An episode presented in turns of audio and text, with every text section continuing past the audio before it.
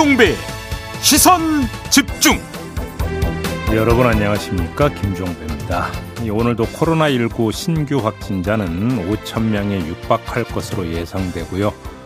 오미크론 변이 감염자는 1명, 2명 늘고 있는데 오늘 정부가 이 발표 예정이죠. 강력, 방역 강화 대책. 이걸로 이런 흐름을 막을 수 있을지 2부에서 이재가 발림대 교수와 한번 짚어보겠습니다. 고발 사주 의혹의 핵심 인물인 손준성 검사에 대한 구속영장이 다시 한번 기각됐습니다. 공수처가 수사의 동력을 잃게 됐다는 평가가 나오는데요. 의혹을 처음 제보했던 조성은 씨의 입장은 어떤지 3부에서 들어보겠습니다. 12월 3일 금요일 김종배의 시선 집중 광고 듣고 시작합니다.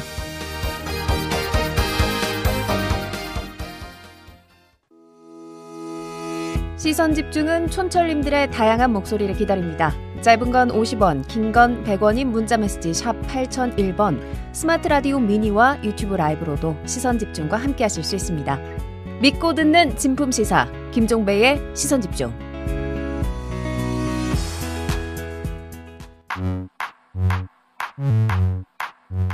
뉴욕에 뉴욕타임즈가 있다면 시선 집중에는 JB타임즈가 있다 촌철살인 뉴스 총정리 JB타임즈 네, 더마카를 대신해서 오늘은 박지훈 변호사와 함께 시선 집중의 문을 열겠습니다. 어서 네, 오세요. 안녕하십니까. 이 시간 오랜만에 인사를 드린 것 같습니다. 박지훈 변호사입니다. 그러니까요. 삼순 금동님이 아, 오늘은 박변이시네요. 반갑습니다. 아유, 미리 감사합니다. 인사를 건네주셨습니다. 감사합니다. 반겨주는 분이 많은데 근데 또 신연희님은 박변 어떻게 된 거예요? 구속될 거라면서요?라고 따져 묻는 지금 댓글이 달려 있습니다. 손주성 검사 구속 영장 기각 또- 내용이죠. 또 기각이 됐는데요.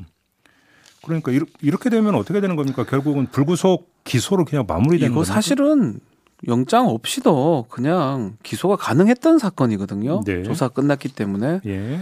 그래서 저는 굳이 한다는 거는 영장이 가능했기 때문에 저희도 이제 구속을 하, 영장을 하다 보면 음. 스스로 점수를 매겨요. 이거 뭐 거의 99% 되겠다 생각하고 넣는 경우도 있고요. 안 되지만 한번 해보자라는 것도 있고, 예.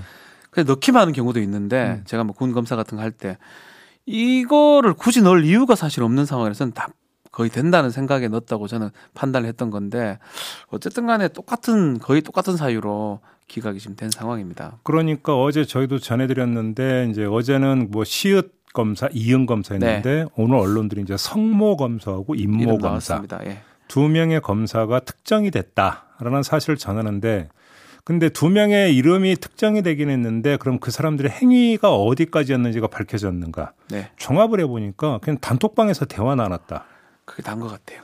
이거 말고는 없다면서요 그러면 똑같죠 지난번하고 성명 불상자에서 이름만 확인됐을 뿐이고 그 사람들의 행위라든지 이게 시간 장소 이런 게 특정이 안 된 것 같습니다. 그러니까 그러니까 그래서 이제 범죄 소명이 부족하다라는 거잖아요 간단히 네. 이야기하면 영장 그러니까 기각 이유가 네 그렇습니다. 근데 그러면 기소를 설령 한다 하더라도 유지가 되겠습니까 공소 유지가 그거는 이제 사실은 영장 부분에서는 그럴 수 있는데 예 저는 뭐 디지털 증거들이 확실하기 때문에 예. 뭐 재판 받는 게 차라리 맞는 게 아닌가 생각이 들거든요. 유무죄 근데 다투는 아, 게. 제가 그 여쭤보는 것은 뭐냐면 적용한 혐의가 직권남용 네 혐의잖아요. 맞습니다. 그런데 그 그러면 지금 그 디지털 증거로 확인되고 있는 것은 전달을 했다. 네 손준성 검사가 김웅 의원한테. 근데 그것만 가지고 직권남용죄가 성립이 되는지 그걸 여쭤보는 거거든요. 뭐 봐야 될 건데 쉽지 않을 수도 있을 것 같아요. 네. 그래요? 어, 참 이렇게 되어버리면 수사 동력은 많이 떨어 이제 떨어지게 될 수밖에 없다 이렇게 봐야 되는 겁니까? 뭐 기소는 할 것 같아요. 뭐 기소도 안 하면 이상하게 되니까 그러니까요. 더 이상 뭐 할 할 수 있는 건 없습니다. 제가 봤을 때는. 예. 알겠습니다. 자, 뭐 이거 어떻게 될지 좀 더 정밀하게 진단을 좀 해봐야 되는데 네. 이 고발 사주 사건을 최초로 제보했던 주인공이 바로 조성은 씨 아니겠습니까? 그렇죠. 저희가 이제 3부에서 조성은 씨와 인터뷰를 좀 예정하고 있으니까요. 그때 좀 더 자세한 이야기는 조성은 씨하고 좀 나눠보도록 하겠고. 네. 자, 오늘 뉴스 한번 가볼까요? 네. 자, 뉴스와 분석이 함께하는 JB Times 이제 본격적으로 시작을 해 보겠습니다. 네, 자, 첫 번째 뉴스 당연히 이 소식이죠. 그렇습니다. 오디오로 먼저 만나보겠습니다. 우리 후보가 선출된 이후에 저는 당무를 한 적이 없습니다. 예, 왜냐하면 후보의 의중에 따라 어, 사무총장 등이 교체된 이후 어, 제 기억에는 딱 한 건 이외에 보고를 받아본 적이 없는 것 같습니다. 특히 후보가 배석한 자리에서 이준석이 홍보비를 해먹으려고 한다라는 취지의 발언을 했던 인사는 어, 후보가 누군지 아실 겁니다. 아신다면은 인사 조치가 있어야 될 거로 봅니다. 전혀 후보한테 연락 온 거. 제 전화기 꺼져 있기 때문에 모르겠지만은 제 주변에 연락 온건 없는 것 같습니다. 네, 어제 제주도에서 기자들한테 이런 이야기를 했고요. 이준석 대표가 네. 어제 이제 밤에는 JTBC하고 인터뷰를 했고 그렇죠. 오늘 아침에 보니까 또 조선일보하고도 인터뷰를 했더라고요. 네. 종합을 하면 이제 그 골자는 이 두 가지인 것 같아요. 아, 윤석열 후보가 있는 자리에서 윤핵관이라고 불리는 사람이 네. 뭐 이준석이 홍보비를 해먹으려고 한다. 뭐 이런 취지의 발언까지 했다. 네. 이건 너무 모욕적인 거 아니냐 이거 하나 하고 그 다음에 윤석열 후보가 자신한테 상의를 해온 것 지금까지 딱 한 건 그 이외에는 없다. 음. 이두 가지를 이제 계속 일관되게 이제 이야기를 하고 있고요. 그러면서 오늘 조선일보 인터뷰를 보니까 월요일로 예정돼 있는 선대위 발족식에 불참할 수도 있다는 뜻을 밝혔더라고요. 조선일보 인터뷰에 보면. 네. 그다음에 또 윤석열 후보가 오늘 제주도로 가서 이준석 대표를 만날 거라는 보도도 많이 나왔는데 음. 그런데 이준석 대표는 또 안 만날 거다 이런 그렇죠. 이야기도 지금 함께 하고 있다는 거 아니겠습니까? 네, 뭐 하여튼 여기서 끝낼 수도 있다고 생각이 들었었는데 음. 어제 저녁이죠. JTBC하고 인터뷰하면서 음. 한번 더 치고 나가는 것 같아요. 이준석 대표. 그렇습니다. 요것 한번 잠시 들어보겠습니다. 윤석열 후보가 refresh라는 표현과 함께 압박할 생각은 없다라고 했는데 또 때가 되면 돌아올 걸로 기대하고 있다라고도 했습니다. 윤 후보의 이런 입장, 발언 어떻게 받아들이십니까? 저는 후보에게 그런 배려를 받을 위치에 있는 사람은 아니라고 생각하고요. 당 대표는 적어도 대통령 후보의 부하가 아닙니다. 같이 협력해야 되는 관계이고 그 윤핵관이란 인물이 한 명입니까? 아니면 여러 명입니까? 다 아시겠지만은 여러 명입니다. 김종인 위원장께서는 과거에 파리 때라는 언급을 하신 적이 있습니다. 예. 그리고 많은 분들이 그 이후에 제가 올렸던 웃는 표정과 함께 피자가 무엇을 의미하는지 궁금해하시는 분들이 있을 것 같아가지고 3일 만에 제가 알려드리면요.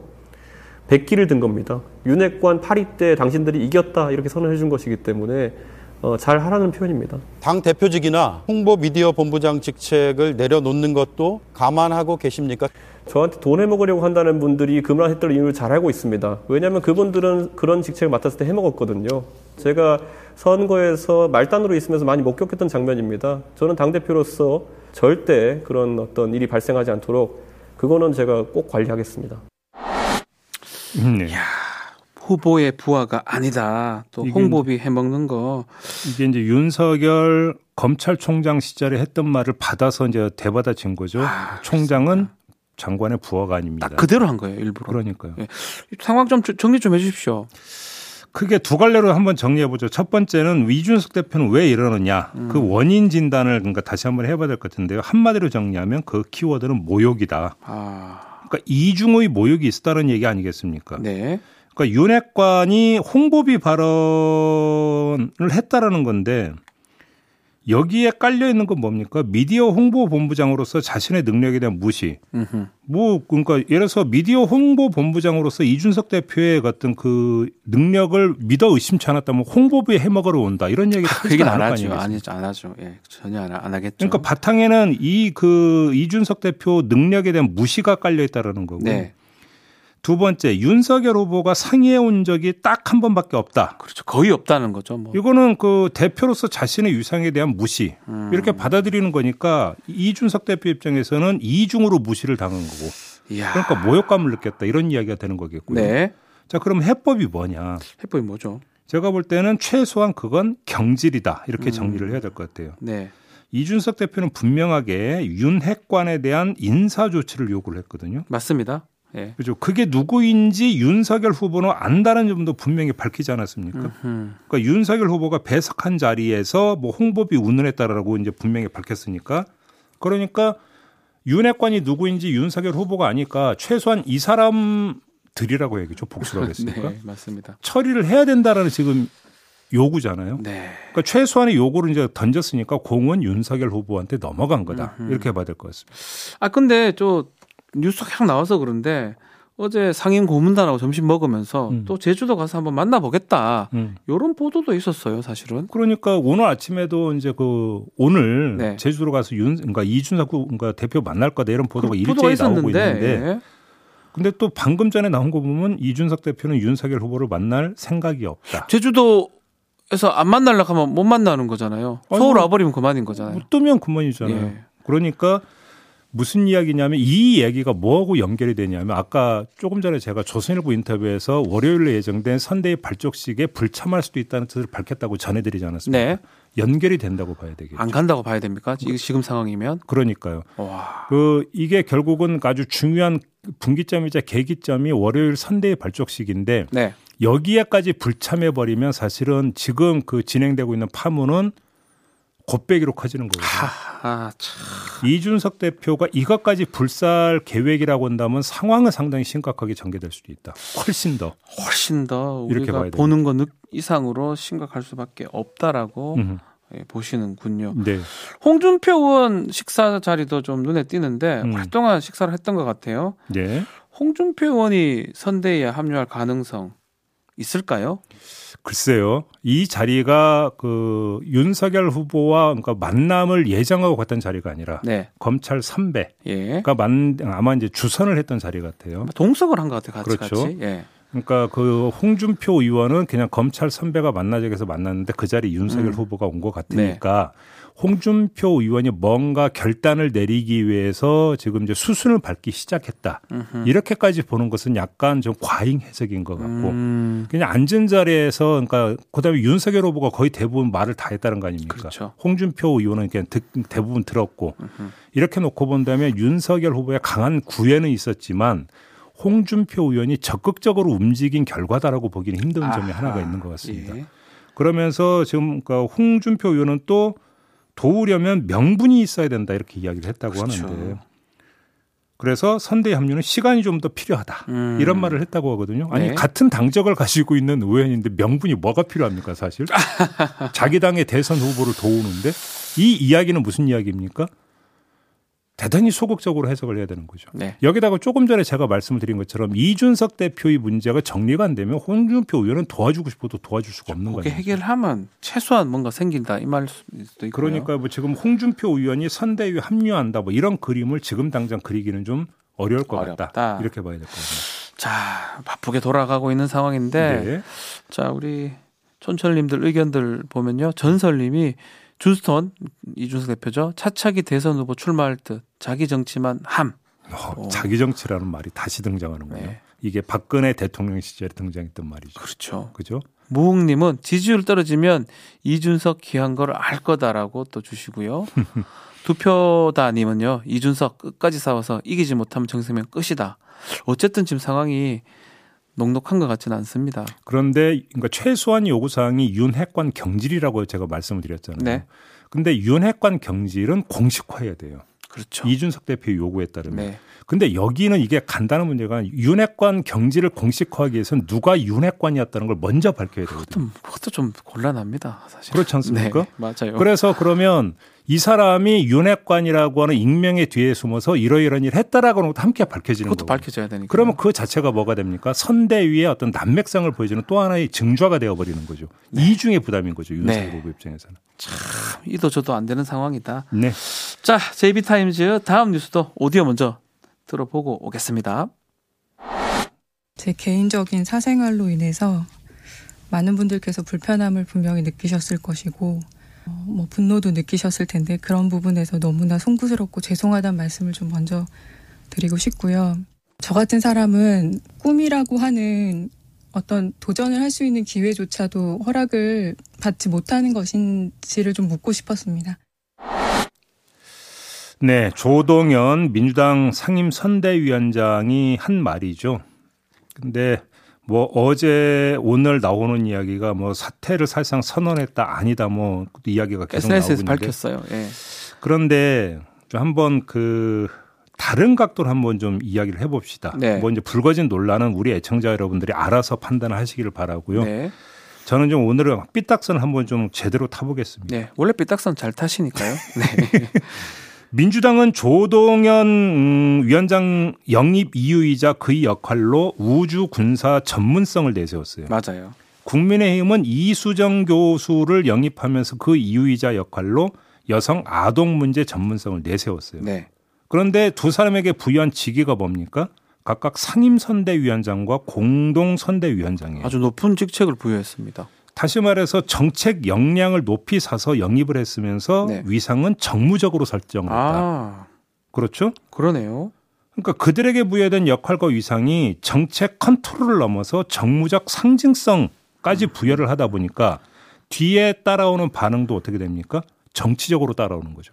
청문회 준하는 검증이 그다음에 그렇죠. 아. 그러네요. 위치 자체가 이러다 보니까 청문회 같은 검증이었네요. 네. 바로 이 지점에서 다시 한번 생각해 볼 문제인데 왜냐하면 지금까지 이거는 역대 선거를 되돌아보면 관행상 다 이렇게 해왔기 때문에 네. 뭐 자연스러운 현상으로 그러니까 비춰질 수도 있는데 그래서 제가 삐딱선 제대로 타보겠다고 오늘 미리 깔고 말씀을 드리는 네. 건데요.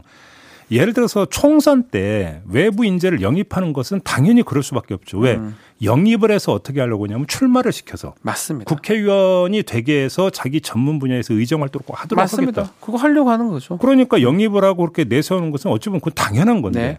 그러면 대선도 그렇게 해야 되는 거냐. 아, 대선은 좀 다른 의미인가요, 그러면? 결국은 그러면 예를 들어서 이 사람들을 영입을 해가지고 내가 대통령이 되면 일종의 어떤 예비 내각을 꾸리는 차원에서 지금 이렇게 음. 포진을 시킨다라고 한다면 또 이해가 되겠는데 네. 그럼 예를 들어서 이수정 교수가 뭐라고 했습니까? 공동 선대위원장 한 다음에 나는 끝나면 교수로. 학교로 돌아간다고 네, 했어요. 생각 없다고 했어요. 그러면 이렇게 과도하게 정치적인 상징성을 부여할 이유가 있겠느냐라고 하는 게 제가 오늘 던지는 문제 제기인데요. 아, 생각을 못 해봤는데 맞네요. 그러니까 정책 네. 전문성을 높이 사는 거는 당연히 필요하겠죠. 근데 그거를 수렴하고 흡수를 하는 주체는 누굽니까? 대선 후보죠. 네. 그러니까 인물적 아이콘은 대선 후보 한 명으로 집중이 되는 게 오히려 맞는 거 아니냐. 음.